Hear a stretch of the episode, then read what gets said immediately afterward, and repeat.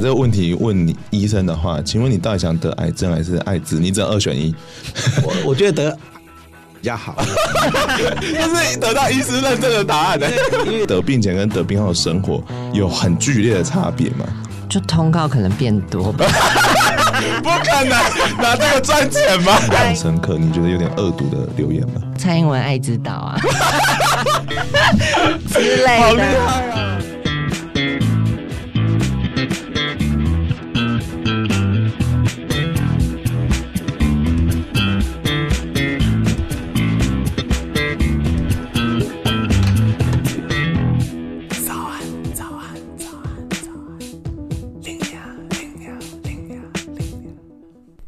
不管多努力，都要骂声干。艾滋病患原来可以健康又平安。早安，欢迎来到最新一集的早安拎娘哦，大家知道吗？艾滋病其实是可以稳定控制的，而且这件事早就不是新闻的。艾滋病患竟然可以完全不具传染力吗？而且你们知道说，当艾滋病患就是没办法再传染给别人的时候，那他们其实有面对到其他的问题。那你们觉得是什么呢？那你觉得台湾社会又能够平心的接受艾滋病患了吗？没错，这就是我们今天要来就是讨论有点严肃的话题，所以我们只好来找更厉害的来宾了。那我们第一位先欢迎我们的李元利医生。各位观众好，我是中山医学大学附设医院的感染科的主任李元利医师。哦，好高级的 title，是主任呢，应该很难拿到这个位置吧？嗯，对不对？还好啦，是害羞吗？不好意思，因为刚好没有人啊，所以只有剩我。好，那我们等下会有很多问题要问医生，那再麻烦医师解答。那另外一个是我真的是就是从范玮琪事件之后就非常喜欢的一个 优秀的创作家，是女神下午茶。耶，yeah, 大家好，我是女神下午茶。Hello，你是今年的年度 HIV 卫教大使对吧？对，没错。你怎么会接下这个摊子啊？嗯，没有啦，就是就我自己的生命经验来讲，在感染之前，我有在做社群相关的同志运动，心里有一块就觉得，哎、欸，就是同志跟感染者污名一直连在一起。嗯，那我自己那时候心里有想说，哎、欸，会不会有一天就是为他们发声？然后等到我确诊之后，我就觉得，哎、欸。就是这件事突然 默默的凑成了，所以我就觉得好像我应该就是要做这件事情。哦，好感人哦！你不觉你会不会觉得说小时候看的所有同志电影，全部都在讲说，就男主角们都会得艾滋病就死了，对，很可怕哎！医生，你知道这种压力吗？就像你现在看到所有好莱坞爱情电影，然后男主角都因为艾滋病死掉，你觉得这样会快乐吗？其实，其实这也是我们觉得说，哎、欸，不应该发生的事情了。为什么艾滋病要跟同志连接在一起？这本来是两件事情啊。其实以全世界得艾滋病的人口的人数来说。这个等下是考题哦，不是女生比较多，不是男生比较多哦，所以其实这个就很难说了，很难说了。好，那我们因为刚才医生差点爆了我们的 冷知识题目，吓死了，所以我们现在阶段就是要进行冷知识考验，因为医生懂太多了，所以我们直接对那个我们的女生下午茶来做考试。我先考考你，你知道下面哪一位明星是死于艾滋病的吗？哦天哪，我先弃权，没关系。没关系，就只有四个选项，应该不会太难。第一个是饭岛爱，然后第二个是 Queen's 的主唱 Freddie Mercury，第三个是邓丽君，第四个是 David Bowie。第四个，你说 David Bowie 是死于艾滋病？哇哦！医生知道吗？我知道。二吗？对，因为 Queen 是我最喜欢的乐团。真的假的？医生品味也太好了吧！哎，Queen 真的当初真的是轰动全世界，就不小心就是男主唱就得了这个病，然后就结束了这个神奇的乐团。然后当初呢，因为我在查这个题目的时候，发现很多人都。以为范岛爱是死于艾滋病，后来发现是讹传的，嗯、所以就是帮他，他死于什么病？对，我们帮他洗清一下好了，反正就是做一点善事。再问下一题是哪一个不是 HIV 感染到后可能有的症状？嗯，这个你应该可以答出来，应该可以答对。好，第一个是发烧，第二个是盗汗，第三个是淋巴肿，第四个是长痔疮，第五个是喉咙发炎。长痔疮应该不是吧？哎、欸，你很棒，差点未叫大使的招牌就好。哎、欸，但是医生，我想问一个问题，就是喉咙发炎这件事，因为我发现我每次就是口交完之后就很容易扁桃腺发炎，请问这是有可能的吗？呃，这应该本来不会有什么相关吧？除非你真的就是外外力造成的受伤。哦，你说太用力，要不然应该 理论上应该这个不是一个特别的有相关相关的症状哦。那我想要再问一个是，是你觉得下面哪一个叙述是正确的？第一个是蚊子可以传染艾滋病。第二个是全世界感染的艾滋人口里面是以异性恋族群比较多，然后再来是艾滋病最近成为台湾青少年的十大死因，最后一个是艾滋病会拖垮台湾健保。二啦二啦，你说二是正确的。就是全世界的总感染人口，其实异性恋是最多的，没有错。对啊，其他都是假的哟。就是在找这个验证的过程，就发现说艾滋病会拖垮健保，是当初有一个反同志团体很爱讲的嘛。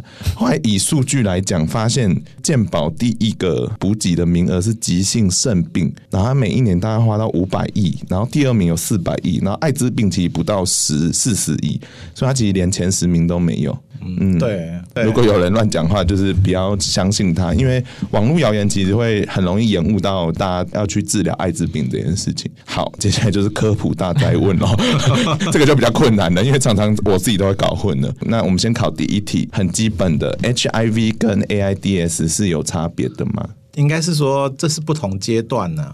哦，末期的时候我们才叫艾滋病。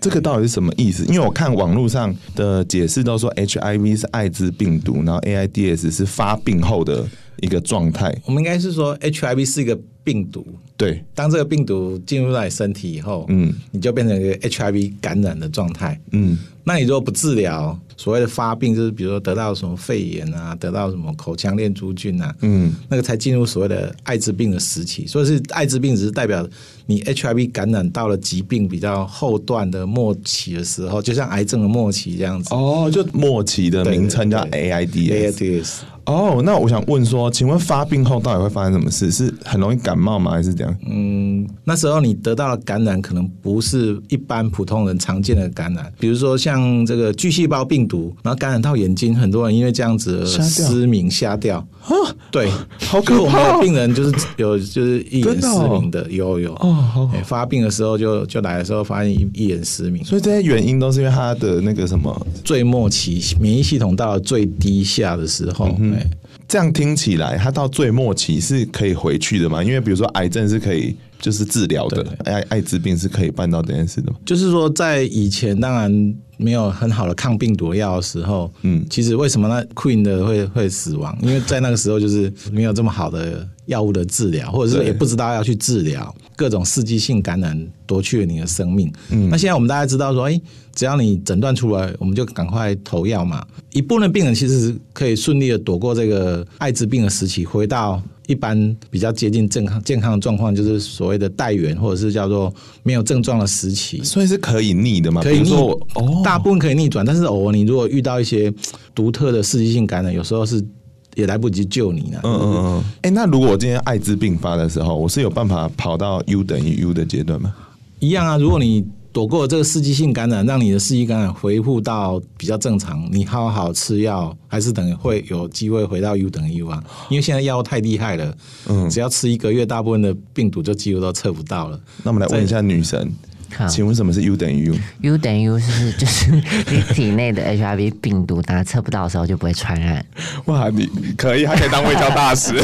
有有有，我很认真。哎、欸，可是那这件事情我蛮好奇的，所以等于说 U 等于 U 的阶段，我就可以无套，然后不用担心感染到 HIV 这个病而已嘛？就我们先不管其他性病，对，是真的。对，如果以 HIV 的病毒传染性来说，就是目前的科学证据啦。我们叫病毒量，就是你身体两 CC 的血液里面有多少病毒这样子。嗯，哦，那这个当做我们治疗的目标，就是哎，希望你身上没有病毒，以最低传染的。警戒啦哈，大概是两百个 copy 啊。两百 copy 就是说每每一 cc 里面有两百个数量的病毒这样子，这样就几乎没有传染性的啊。当然最好是完全测不到，那更保证说没有传染性。所以 U 等于 U 是完全测测不到，但是其实基本上两百以下就就可以了。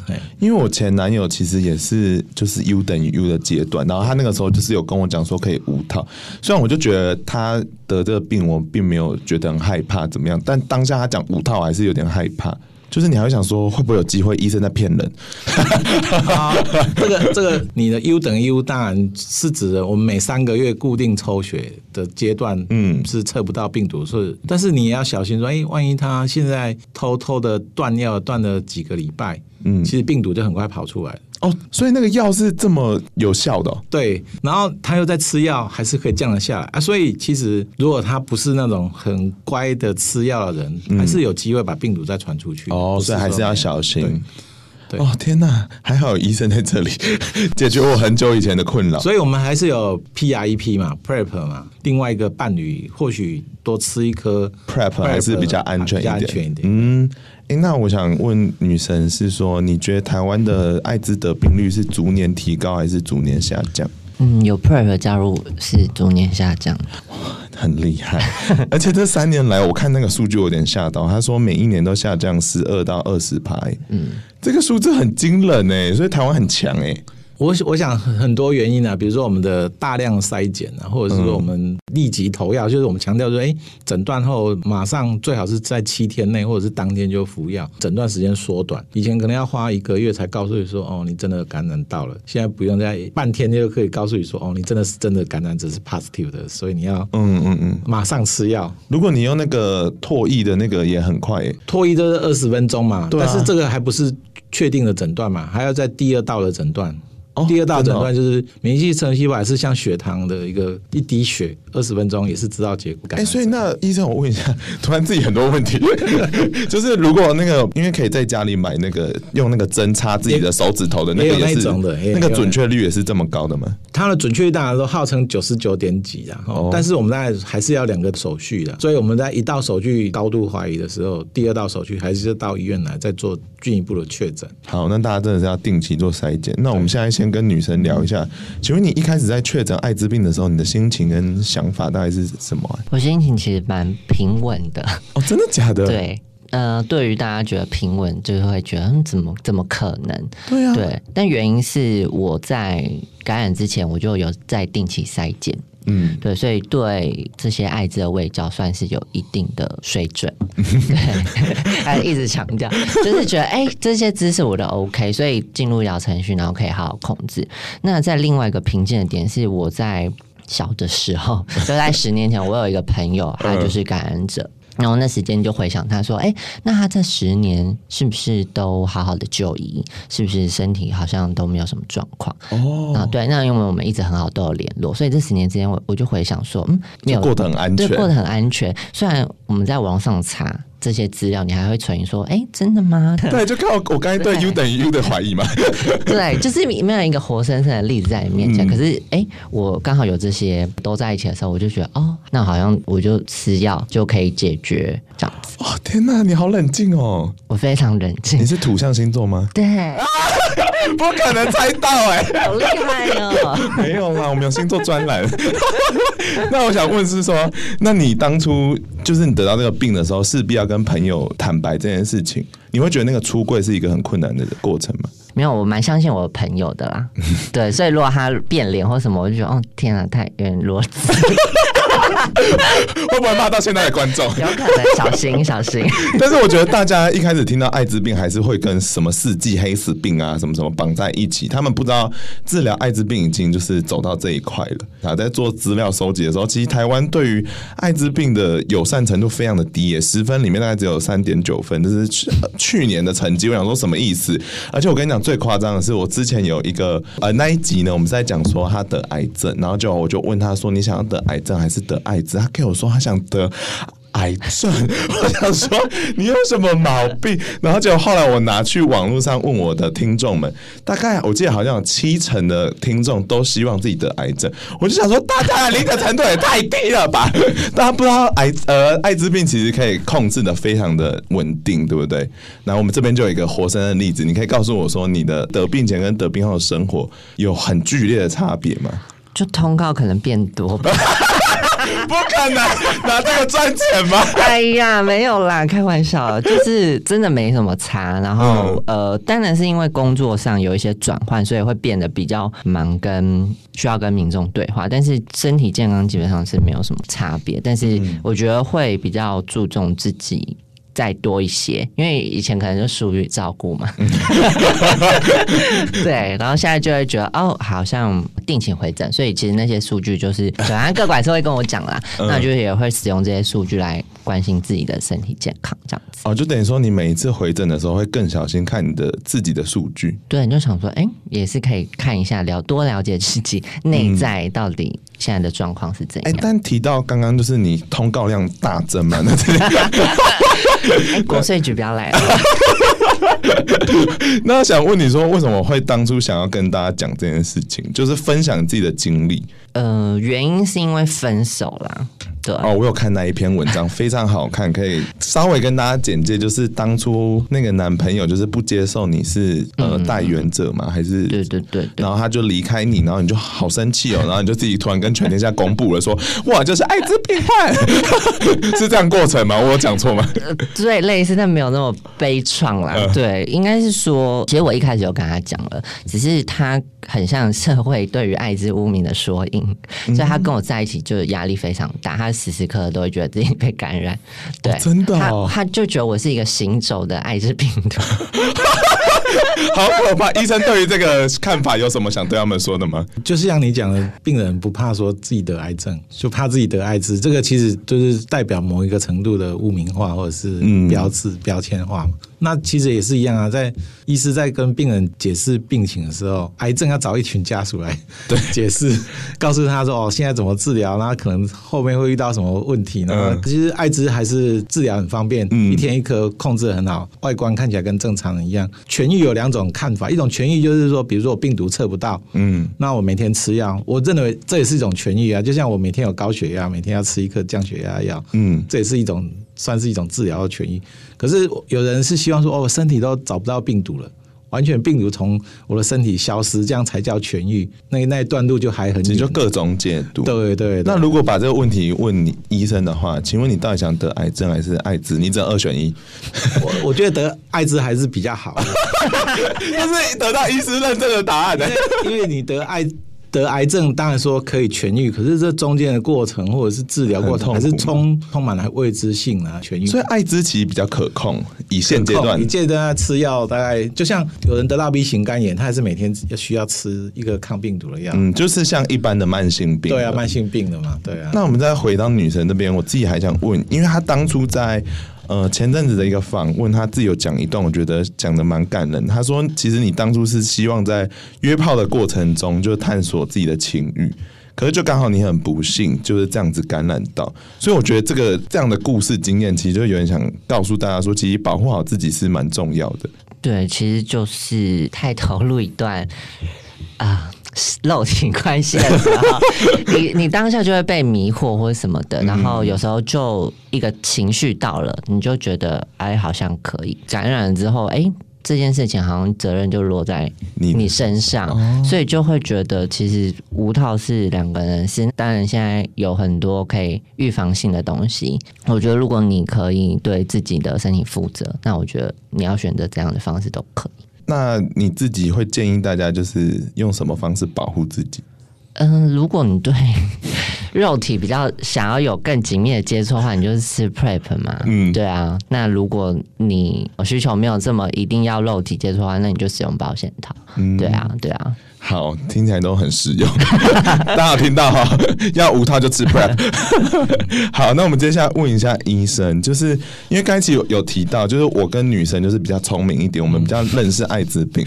其实很多人都对艾滋病有很多很多的迷思，因为你活比较久，因为你头发都白了，所以我很好奇，说你那个时代的社会氛围跟现在的社会氛围，你觉得差在哪里？在我那个时代。刚开始的时候，药物也不方便，然后，然后药的副作用也大，所以有些人是宁愿选择说我不吃药，我宁愿死掉。有的有的这种勇气还蛮多的，是因为他们不信任药物，对他们觉得那个药的副作用大于说我这样子的，为什么要那么每天忍受痛苦？这是时代不同了啊，嗯，现在一天一颗。那药物副作用就是小哦，药物改变了很多的事情啊。嗯，我也没有想到说，哎、欸，这个药物真的会进步到这个。哦，你自己也没料到吧？没料到啊。哦，所以搞不好有一天我还可以看到，哎、欸，这个真的可以治疗痊愈。以病人的观点来看，哦，病人还是就像他的经验一样，朋友都知道，家人都不知道，还有一个各管事或医生只知道，其实还是都躲藏在比较隐秘的角落。嗯，那有时候我们医师面对到病人要解释病情的时候，没人可以解释病情，找不到家属，或者是不敢找家属来。哦，那在慢慢的，我觉得开始可以看到说，诶，有些父母可以带小孩子来看病了。嗯，那表示说，诶，其实父母也开始对这个疾病有认识了。哦，哦我觉得说，当然你看到你的调查里面。大家还是一样，就是那么低，但是我觉得慢慢的其实已经有在改变。我觉得社会有在改变中。竟然有父母带小孩去看，好感人哦！有有有还是有。你当下看到有感人吗？有啊，因为那个有哭吗？我是不会哭了，因为因为看太多，只是说，哎、欸，其实这时代的改变，就是因为以前都是把它当做黑死病啊什么，但是现在是有治疗，是变成慢性病嘛。嗯。那有慢性病以后，我相信又有 U 等于 U 的概念又出来了。那慢慢的，我想，不管是在社会啊，或者是在一般的家庭里面，开始应该也要接受小孩子。哎、但我我想要分享一个我自己过去大学的时候，在八九年前遇到一个经历，蛮可怕。是我那时候在急诊室，后来呢，突然就听到一个护士对一个病患就是大吼大叫，他就说：“你这个艾滋病患，你怎么没跟我讲？”然后他就是直接用吼了出来，然后我就觉得那个病患看起来就是他也没有想要让其他人知道这件事情，然后。我就觉得，感觉连医疗的环境都有这种歧视的话，那其实社会大众真的是会更加的误解。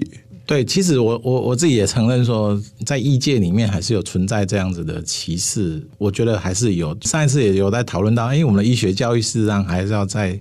再加强加强，或者是说，我觉得公益广告啊，或者像这样子的媒体啊，我觉得都必要，嗯，放在就他们的课本里课本里面呢、啊嗯，真的，艾滋病就逼大家听这一集这样，对啊，对对，不可能。那我好想问一个，因为就是呃，感染者的处境啊，他们对于自己的健康感觉需要更加的重视，因为毕竟他们的刚才讲的免疫系统还是比较脆弱一点。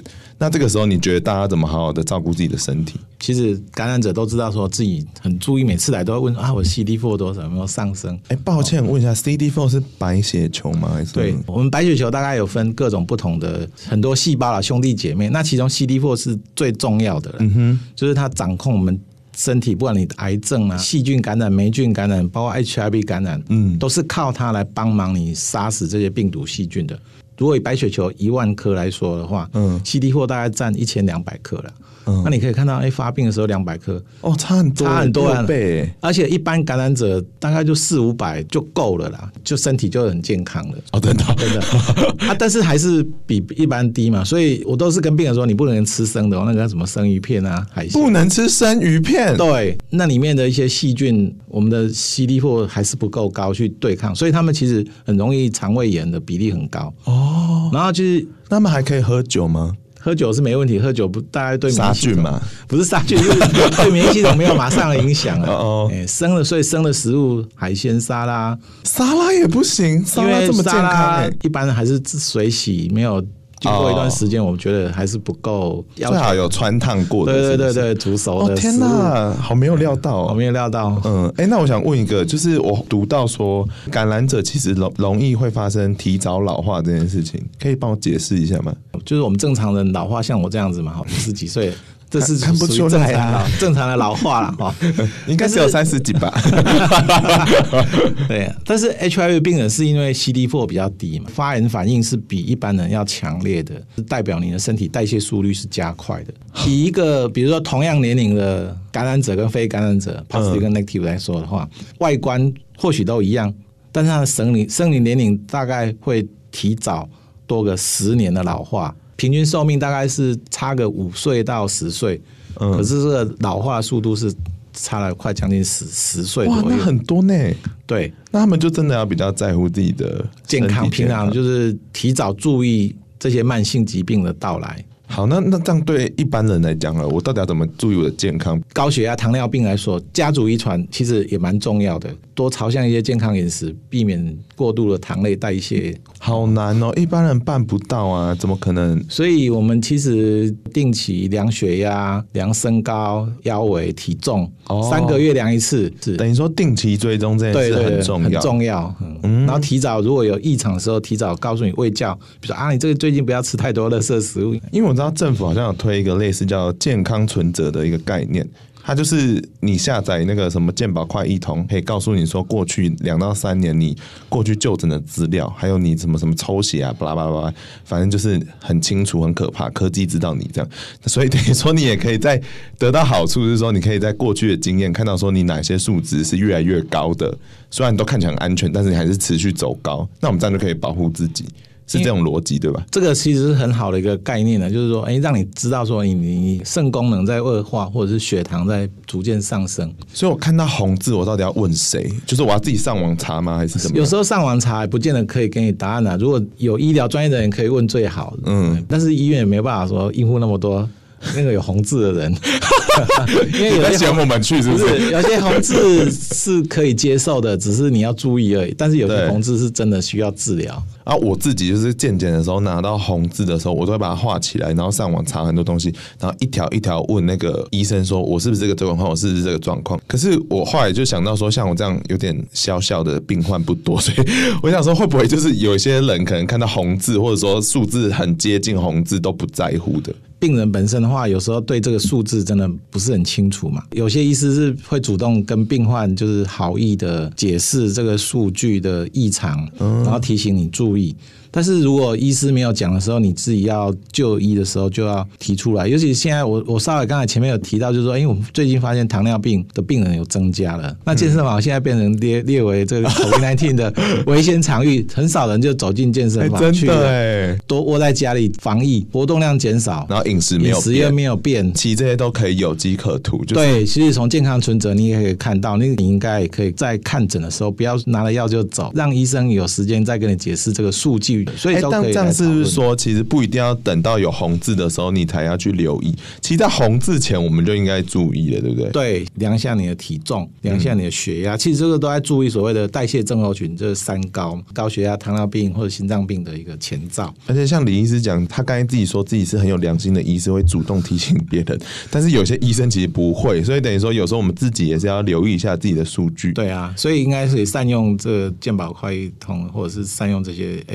而且，我觉得大家就可以想说，难得得到这些数据，因为又不是很常跑医院，对吧？就是比起你上网还是什么什么的时间，就是你难得得到这个数据，就好好的看一下这些数据，对，也不会对你有任何的损失，说不定还可以找到一些，你知道？而且你刚刚有提到一个我记得很有趣的案例，是说艾滋病患的话，可能大概三到六个月会抽血，然后你刚才说有一个就是好像太信任医生，只吃药啊什么什么，就很少来抽血，就隔年来的时候就得糖尿病，就糖尿病了，因为其实。每次就是拿了药就走，该抽血的时候没有来抽血，才一年呢、欸，才一年，好快哦！我突然觉得他活得提心吊胆。没有啦，没有提心吊胆啦，就是说。药物的副作用的确是很少，不让你没有感觉到你有在吃药。对，可是这个疾病事实上已经在你的身体，它的慢性发展是没有停止的，还是在进行中。嗯，只有进行中，我们外观如果看不出来的时候，只能靠抽血。所以有些病人害怕抽血，但是我觉得说抽血其实是为了要监测你肉眼没办法看出来的、嗯、的问题。好了，大家好好运动，做爱算运动吗？医生？哎、欸，是算运动一之一啊。你干嘛笑这么开心？讨厌。好，那我想问一下女神说，就是因为你的感染的那个年龄啊，已经到了第五年了，你觉得你自己是怎么跟艾滋共存的？因为我刚才听起来，医生讲起来还是有一些就是要注意的事项。对啊，我可能都真的喝水吧。你说你就不能跟我一样喝酒，是不是？对呀、啊，这样听起来，Oh my God，不可能呢、欸。那你还有喝酒吗？没有啦，我本来就不喝酒。我觉得最重要的是掌握吃药的时间啦。哦，为什么？就是稳定的服药，是我觉得我现在可以最难掌握的东西。嗯、所以你有自己缺席过吃药吗？啊，我们这方面说吗？不能说吧，卫教大使不能说。好，那我讲说我的室友他有得躁郁症，然后他有时候就不吃药，有时候好像还是有机会，大家会不想服药的时期，对，嗯、或是真的太忙了，对的，要强制的控制自己，定期服药真的最重要。所以我跟病人说，你比如说你在排工作的时候，到医院拿药这件事情要把它排在你工作的第一要件，你不能把什么事情排完以后才排说我要跟医生来看诊。真的哦，我每天吃药是我人生最重要一件事情。嗯，然后你再排其他的工作或做其他的行程。那我这样好奇，你有没有见过一个最模范的病患？就他整个生活，就是你觉得说，这就是教科书可以拿来用的。其实我们还蛮多病人可以打，因为我们台湾的，哦、我们台湾所谓旁边的女神嘛。哎、欸，我们台湾的九十九十九十，其实第第二个九十就是服药的比例比例嘛，哈，都达到这个目标了嘛。表示说，其实我们真的是九十 percent 以上的人都可以达到这个服药测不到。那服药测不到，其实蛮难的。所谓的顺从性来说，九十五 percent 我认为是可以容许。那九十五 percent，你如果把它三十天，那你觉得可以漏几次？呃，九十五 percent，我们来试试看啊。二十，我二二十八，所以只能漏了一两次，哎，对，这么少，这么少，就是这么少啊！但是没有了，现在药物其实治疗效果比较好了，可以有一点所谓的容许度了。我们看起来大概一个月漏个两次到三次是可以接受的。会不会有人就开始每天安排说，那这三天不要吃药？不建议啦，但是会有人这样。做啦抓个哈利对哦，所以目前的药还是会有副作用吗？女生没有啊，那干嘛不吃？想不透哎，想不透。那到底为什么不吃啊？呃，不吃药有很多理由啊，比如说他礼拜六、礼拜天出去玩，不方便给他的同伴或者是人看到他在吃药。哦哦，我有看到类似的案例，就比如说他一直骗家人说这是一个维生素，就后来他的家人就拿来吃，然后就是疯狂的落塞这样子，所以等于说他们其实还是会需要隐藏一些部分，所以其实连 even 吃药都是一种压力嘛。你觉得女生？我我看过很多病人，就是在离开医院的时候把那个药袋丢掉，然后换了瓶子。那甚至有更夸张的，在以前的病人会把那个药磨粉，然后重新包装过，这样不会被警察抓吗？就是他们想尽办法，就是把这个隐隐藏隐藏起来。所以一切都是因为他们觉得没办法跟人家分享这个，这个不太容易，因为这个药长得太特别。哎、欸，好，那我突然想问了一个问题，你觉得异性恋是不是比较不照顾自己这个病情？对异性恋来说，他们不会感觉到威胁了，他们不觉得说自己会得艾会得艾滋这样，很多人都没有会主动来检查，或者是，但他们还是会得哦，对，还是会得，得这样的病人还不少。异性恋蛮多，因为我看那个过去的同性恋比例已经下降喽，对对，异性恋倍增，没有没有减少，是 在跟我们 PK 吗？这个王座让给你们，请大家带一套好吗？或者是吃 Prep，所以异性恋还是要知道，因为我发现过去的广告还是比较偏向给男同志，但我有注意到说这一两年开始对异性恋讲说，你们也可以去做艾滋逆筛了。对啊，因为其实女性的族群来说，可以接受检查的机会并不是那么多啦，因为她的生活可能跟男性一样。什么意思？医生在暗示什么？就是也不是有不安全的性行为是一样的 一样不太发生的。OK，对不对？其实因为现在的筛检方法有非常多元，有时候可以有些医院是提供匿名筛检的，对对。然后也有刚才前面提到说，你可以在家里直接买筛检试剂，但是那个是要花钱。在医院有一些筛检都是不用花钱的，所以可以鼓励给大家。我觉得我当初在台北的时候，就是在台大医院做逆筛很久，然后他给我非常多的卫教知识，所以我我遇到我的那个男朋友是有艾滋病患的时候，我就觉得他其实真的没有关系。他就觉得说，哦，好感动哦。可我想说，干你俩不就是就没关系吗？但 他只没尝试而已，因为毕竟像我们这样聪明的人不多。突然一直骂人，那我想要问一下说，女神你自己有没有特别在乎的健康问题？虽然很有压力，嗯，好像没有什么更，真的、哦、没有什么更，可是比较是在身心灵的变化这样。哦，我想听发生什么事？就是可能感染初期还对这世界可能还有很正面的想象，对，你觉得大家都会接受？应该是说，我会觉得，哎、欸，同温层可能对这些个疾病是很认同或是很了解的。可是当感染可能第一年，哎、欸，你就觉得，嗯、欸，对，这些负评是正常的。第二年、第三年、第五年的时候，你就想到，哎。好，不行哎、欸，其实这些事真的是会造成你很多的，会还是会受伤。就是你不是这么没有感觉的人，这些族群的感受也连在一起了。台湾或者世界上不会只有你一个感染者，那你就会想说，哎、欸，当这些言论如果其他感染者看到了，他们心里是什么？所以是一个身心灵的共同体。而且你是网红，等于说那个负面效益是放大的、欸。你会觉得是，如果他今天因为我的关系，然后骂我，那如果在我的板上很多感染者看到了，那他们怎么办？哦，你好感人哦！你真的是女神哎！你你在乎的并不是说自己的感觉备受攻击，而是说整个这个族群的人就是被攻击。嗯、那你自己有哪个比较印象深刻？你觉得有点恶毒的留言吗？比如说，你跟你讲拖垮鉴宝之类的，那种就是很常出现呢、啊。真的、啊？不然就是什么蔡英文爱之岛啊 之类的。好厉害啊！那时候同婚要过的时候，我妈传了一则 like 给我，她说蔡英文为什么要让同婚过？就是因为他们家跟药厂有关系，所以他想要让台湾人都得艾滋。我说 What the 我说妈，你在传这个会被搞。可是这个东西真的存在，也就是一个莫名的压力，对不对？对啊。好吧，那你觉得你现在有比较可以应付这些留言的吗？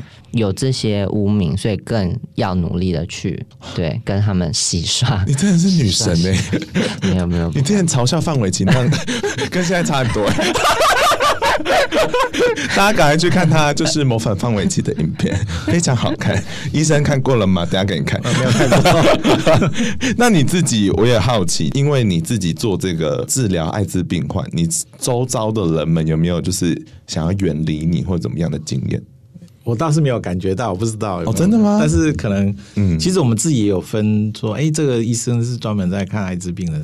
这个医生可能不太看艾滋病，但是我不觉得说有有什么不一样啊。不过这个很难说，因为有时候我在打电话，大家很怕接到我的电话，因为可能某某病人他有什么病啊，拜托你哎，帮他特别关注照顾，因为我们很怕他说哎走进诊间然后被拒绝，因为这个其实还是时常听到的，还是会被拒绝。对对，我们担心这件事情，嗯、所以我们大家都事先要安排啊，或是先。电话联络好，让我们的医生也有心理准备，说他准备要看到的病人可能是什么状况。这样人很好哎、欸，嗯，这是也服务到一些心灵层面的部分。对，因为其实以健保的角度来看，其实他打开电脑，他就可以看到这是个感染者，他可能不见得会做什么侵入性的治疗或者做什么治疗，哎，他只是帮病人解决问题，就像一般的病人，因为我们就开开药而已，开开药嘛，帮他做个检查而已，你不需要。像刚才你讲的，在急诊室大吼大叫这种的表现呢？对，这个就是我们自己医界也是需要再去教育的部分。好，加油，加油，医生加油，医生加油，对对对，医学院的那些学生加油，加油。对对 那想问医生，如果你要你可以提醒那些感染者的朋友们，你自己会想对他们就是提醒什么事项？看看女神刚才讲了，她不在意说她吃的药或者是怎么副作用，表示说这些药药物治疗其实真的很进步嘛。她已经不觉得她是个感染者了，她在意的是反而是说有一些心灵的问题，或者是在网络上遭受到标签或者不不公平的待遇嘛。嗯嗯嗯，所以其实治疗的进步其实已经不带来任何明显的副作用了，所以你不需要去拒绝治疗这件事情。现在的病人跟以前的病人不一样，以前的病人真的听到说啊他感染了又心情很不啊，现在会很开心吗？也不会很开心，至少他可以比较平静的接受，因为因为以前病人听到说他被感染以后就不再回到这个诊间，也蛮多这样的病人，哦、还有病人流失在外，所以我觉得说这个时代真的不同了。旧的观念，包括治疗啊，对疾病的认识，比如说我们这些 U 等于 U 概念，其实很多人可能都真的完全不了解。嗯，所以在这种情况之下，我觉得说，哎，真的需要大家在这一方面多关注一下，病人也要自己要负点责任，吃药把它吃好。对，那如果有问题，交给医生来处理，你也要勇于跟医生讲哦。这件事情，这样听起来，这几十年的变化，真的是大家的一起努力才走到这里。对对对。哦，要哭了。哎，但我自己还是想回头问，就是你在你那个年轻的时代，在治疗艾滋病患的时候，你确定你的家人不会讲什么啊？就是。我我是没有觉得啦，因为老婆也是医疗人员，所以她也没有觉得怎样。哦、还好、欸，还好。嗯，你也担心说医生也会被污名化？就我想说，你回家会不会就是你你爸妈就不想跟你吃饭？我觉得啊，我们自己在找个管师的时候，也有遇到比较早期的时候，的确有遇到这种问题，就是有些家庭觉得说你做个管师，这个会不会很危险？哦，对，其实也是有，但是事实上我们知道说，其实慢慢的这种观念应该。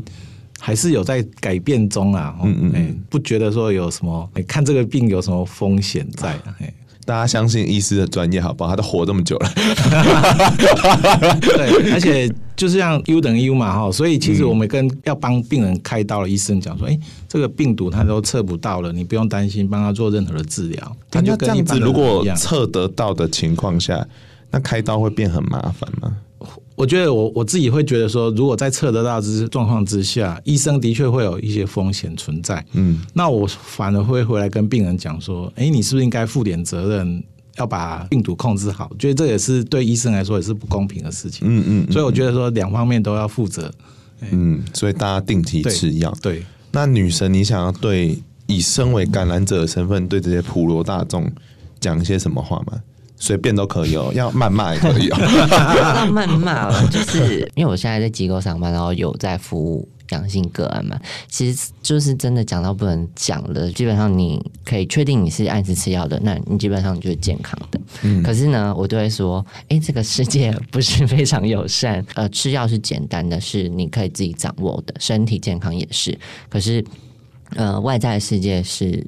你必须要锻炼自己的心灵，可能我们大家还要一起努力去面对这世界对于艾滋的污名，这样。所以你反而不会怪那些外在的渔民们。就算了，因为渔民 就是渔民 啊，对啊，对啊，哇，你好豁达，女神就是女神的。那医生会想对渔民说什么吗？我觉得就是当做一种慢性病啦，因为嗯，在好好吃药之下，就跟一般人一样，只是说他身上带的不是 B 型肝炎，是 HIV 病毒。嗯，嗯，嗯，那其实 B 型肝炎的传染性也不属于 HIV，传染途径都一模一样。哦，真的哦，对啊，传染途径都一模一样，一模一样，也是性行为传染，也是。针头注射传染也是性行为传染，所以 B 型肝炎传染途径是一样的哦，哦。那医生不会说排斥 B 型肝炎病人，那为什么你要排斥 HIV 病人？而且 HIV 病人吃了药以后，病毒测不到就没有传染性了。B 型肝炎也是要长期吃药才有办法测不到也没有传染性啊，一样的道理啊，是一模一样的，一模一样的，所以不需要去特别针对 HIV 的病人做特别的眼光或者是关注。那对病人来说，当然定期抽血，抽了九管血，病毒多九管呢，九管，但是其实那个血量很少，大概十 CC 到二十 CC 的，对你来说其实只是一管数看起来很可怕。嗯，或者肾功能，而且这样等于就是一个变相的健康健康健检。哎，别人那个很贵呢，贵啊！你抽一次血要 五六千块。对啊，你们这样子哎和啦，不可能这样讲话，超没礼貌。嗯，所以就鼓励那些病患们，真的就是定期的健检，定期吃药。对对。然后对外面的渔民们就说闭嘴，很安全这样子。很安全。好，那医生如要讲一些性教育的防御观念，你你会怎么讲？跟女神一样吗？吃 PrEP 跟戴保险套？我是认为这样子的，PrEP 是内化的保险套，是看不见的，那是。阻止 HIV 病毒，但是外面的保险套是防止性病的。对对，然后再来就是说，哎，有些疫苗，比如说 HPV 疫苗，该预防的那个有疫苗就要该打疫苗。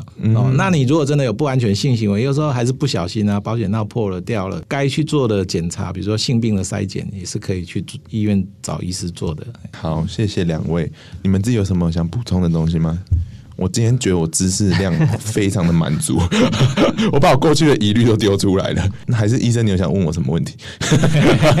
就是站在你一个曾经跟一个感染者在一起的角度来看，因为其实你也可以说一点你的感想。呃，我自己真的是因为我刚才讲我很聪明，所以我就明白说它其实没有一定的威胁性，所以等于说日常生活作息中我就不会很担心。但有时候因为他戴牙套，有时候会流血的时候，我就想说我是不是可以舔到他的血之类的，就是在亲吻的时候。但是其实我后来发现，要一定的血量还是怎么样，其实才会发生一定的传染程度，所以也不用到那么紧张，对不对？对。但是我觉得你可以吃 PrEP，完蛋了，还好啦，我现在都有定期做筛检，所以我觉得这件事是一个习惯，大家都鼓励大家。然后刚才因为医生有提到，每三个月要回去。大健检这样子，我觉得自我健康还是要自我掌握嘛。